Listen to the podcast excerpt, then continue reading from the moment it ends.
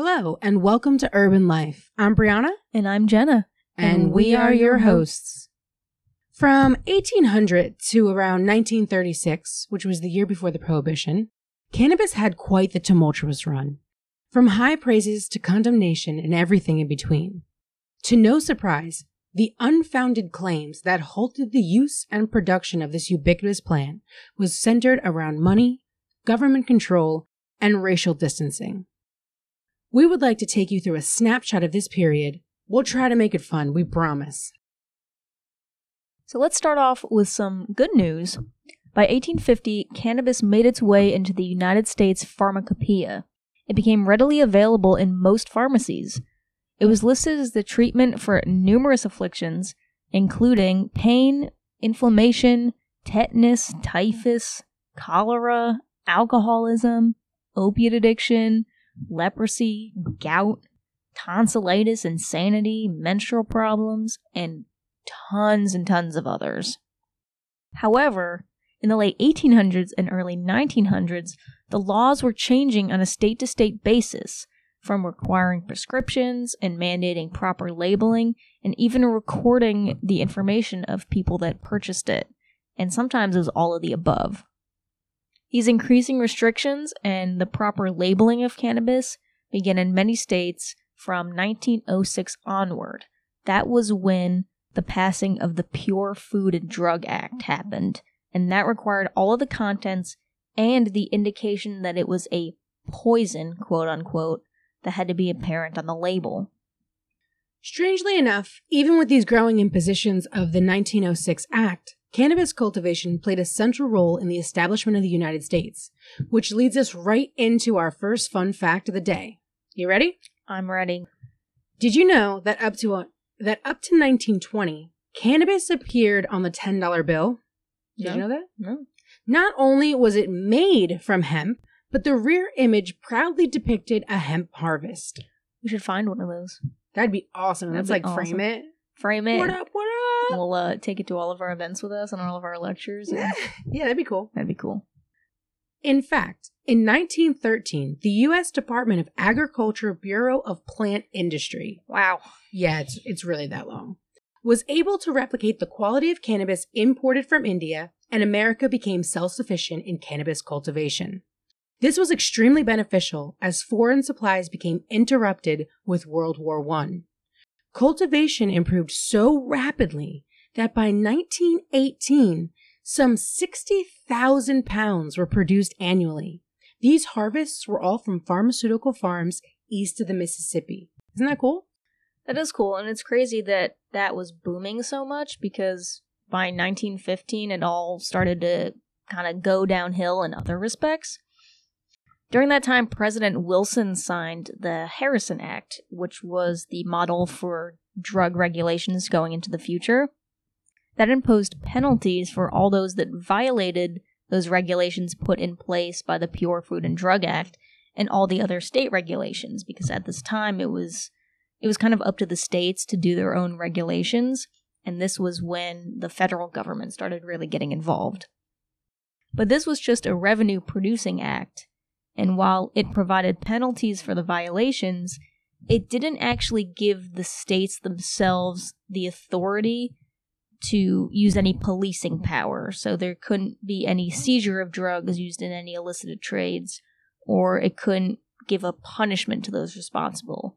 It only allowed the states to impose a fine, but not take any physical action. So it was more of just like a financial slap on the wrist than anything else. Yeah, which is good, because you do need a little bit of regulation so that you don't have any sort of riffraff in the mix. But and I'm pretty sure we were reading about the citizens thought that was just enough, but then as you start to realize we're going to move into times where that just got more and more hampering the growth of cannabis. Right. So as you're starting to realize, everything revolves around money and politics. So here goes another mind boggler. USDA Chief Scientist Jason Merrill and Lister Dewey created paper made from hemp pulp. This hemp pulp was environmentally favorable. It could produce more usable product in 1 acre than 4.1 acres of trees.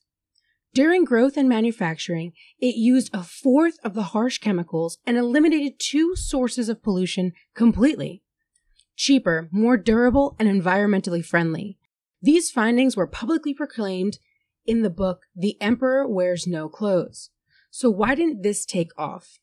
Why do we not use hemp paper and save the trees? Money. Hemp had not developed in any country because factories made large investments in equipment to handle cotton, wool, and linen. So the efforts for this positive, intelligent change got sequestered by the powers that be and the major factory owners. That's crazy. Sound familiar?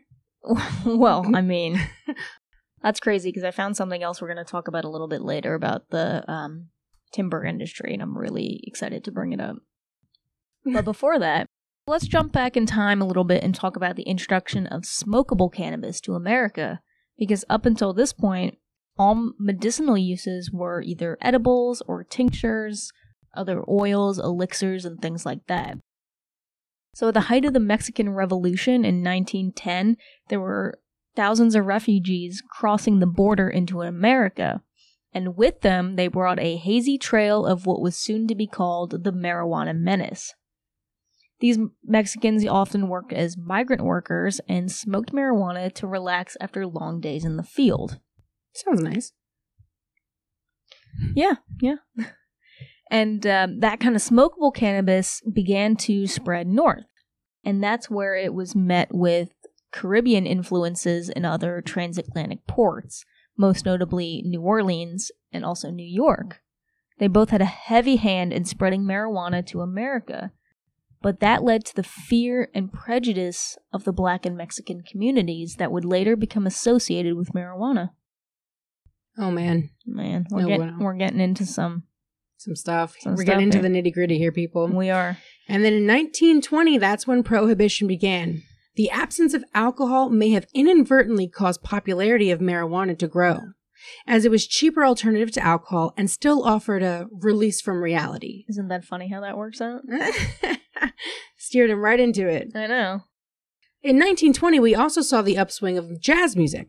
Marijuana clubs called T-pads sprang up in every major city. Marijuana was not considered a social threat at the time. It became popular among hipsters, and Black jazz community made up of hep cats like jazz singer Cab Calloway, who had a hit song, Reefer Man.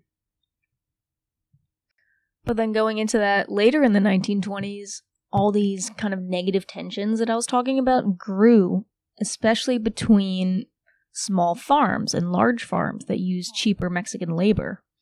And shortly after, we had the Great Depression, which brought in an increased tensions as jobs and resources became way more scarce. People got scared, yeah.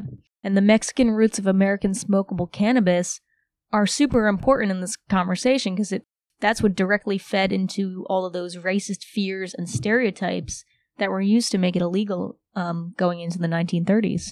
Yeah, so a racial hysteria was basically manifested at this time, and people were scared, so it was really easy to do so. But so we're moving on. So in the 1930s now, at least two American companies, Parke Davis and Eli Lilly, were selling standardized extracts of marijuana for use as an analgesic, an antispasmodic, and a sedative. Another manufacturer, Grimault and Company, marketed marijuana cigarettes as a remedy for asthma. How ironic, huh? Yeah, that's funny. Unfortunately, this would come under scrutiny in just a few years with the birth of the Federal Bureau of Narcotics. The FBN was headed by a power-hungry bureaucrat named Harry J. Anslinger, who would go and target marijuana in efforts to assert dominance and broaden the government's push to outlaw all recreational drugs. That's so funny, because it's also interesting to note that right around the same time, things took a swift turn for the impending future with its medical use.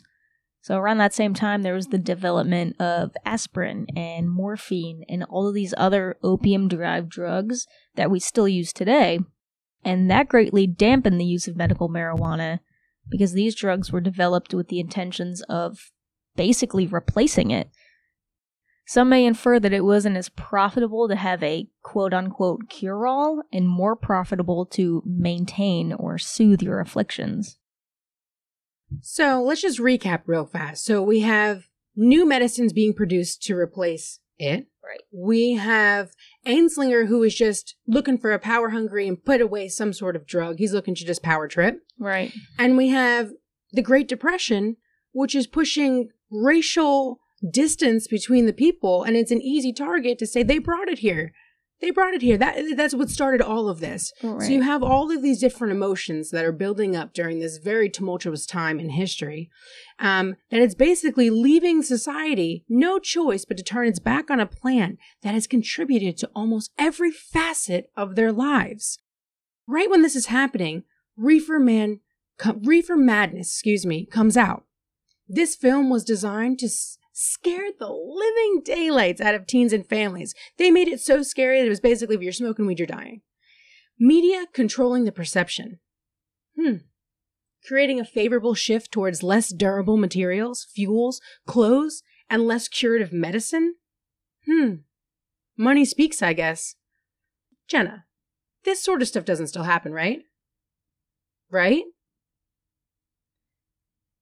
As your tour guides on the Cannabus, we are here to help you trudge through the sludge. I'm Brianna. And I'm Jenna. Thanks for tuning in to Urban Life. And remember, keep it keefy.